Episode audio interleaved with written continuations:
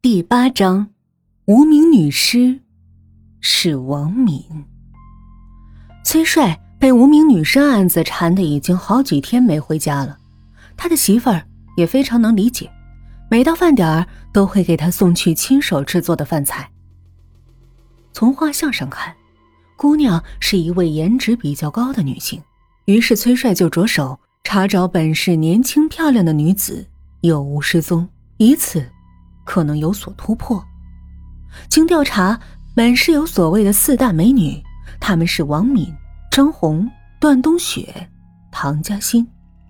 唯有王敏那天和崔帅一行人出去游玩之后，回到老家探望自己的父母了。其他的三个人都一直在本市。崔帅和唐浪匆匆来到小五造型，这才从王敏的同事兼好友赵小萌的嘴里听说。王敏离开南屋市已经有半个月了。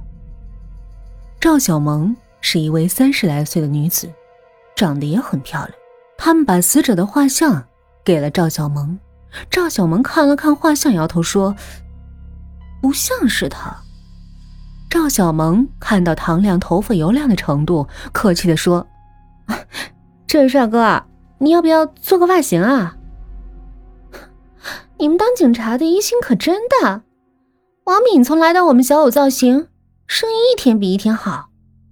他回家来探望父母，你们就这么回他？无非是见我们美容院生意好，眼红了，说他死了，来毁我们生意啊！恶毒。唐浪回复道：“我不是警察，也不用做发型。”听到这儿，赵小萌瞬间变脸。你来我们这捣什么乱？唐浪理解赵小萌的心情，但他仍然抱一线希望，说道：“你们有没有合照？能否把你们的照片给我看看？你们又不是警察，要他干嘛？”赵小萌没好气的回答。唐浪发现，在一个大玻璃橱窗前，里面共有几张十英寸大的彩照。每个理发师都有一张照片，照片底下是姓名。当头的一张是赵小萌，王敏身居第二。这几张照片上的理发师长得都挺漂亮，但是最漂亮的还是那王敏。看了照片以后，才确信画像和照片差距是很大。照片上的王敏脱俗妩媚，那光洁可人的眉宇间似乎蕴藏着一圈。淡的忧郁。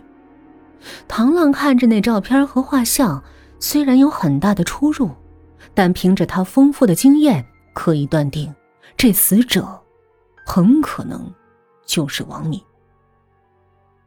我是侦探，是南吴市侦查大队派来了解案情的，请问，王敏有没有男朋友？听到唐浪是南吴市侦查大队派来的，赵小萌瞬间变了脸色，不像是刚才那样无视唐浪的语气了。嗯，社会上有没有我不太清楚，不过他和两个人的关系比较暧昧，一个是我们老板吴志雄，第二个就是张亮坤。唐浪立马询问道：“你吴老板在哪？”赵小萌回答。他呀，出去了，什么时候能回来？我不知道。你能找到他吗？好吧。随即拨通了电话。挂断电话，他对唐浪说：“侦探先生，吴老板一会儿就回来。”十分钟后，吴志雄回来了。他是一位四十开外的中年男子。你是这里的老板？吴志雄见了唐乐，问：“感觉这么一个邋遢的小伙站在自己店里，很有可能会影响自己的生意。”吴志雄看了看赵小萌，像是在问这个人到底干嘛来的，上下打量着这位邋遢的年轻小伙。你找我有事儿？老板。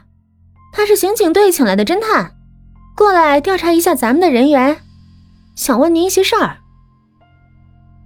王敏是你过来的理发师？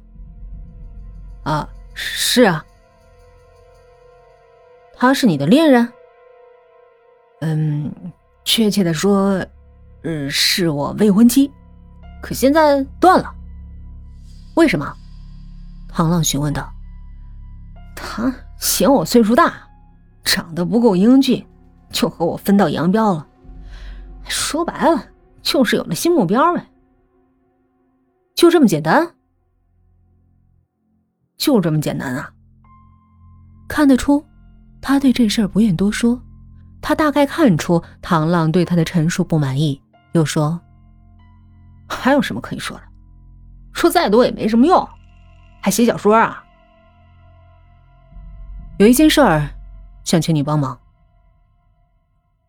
你你说吧，请你去认个人。谁啊？你见了就知道。吴志雄跟着唐浪来到停尸房，打开冷冻的库门。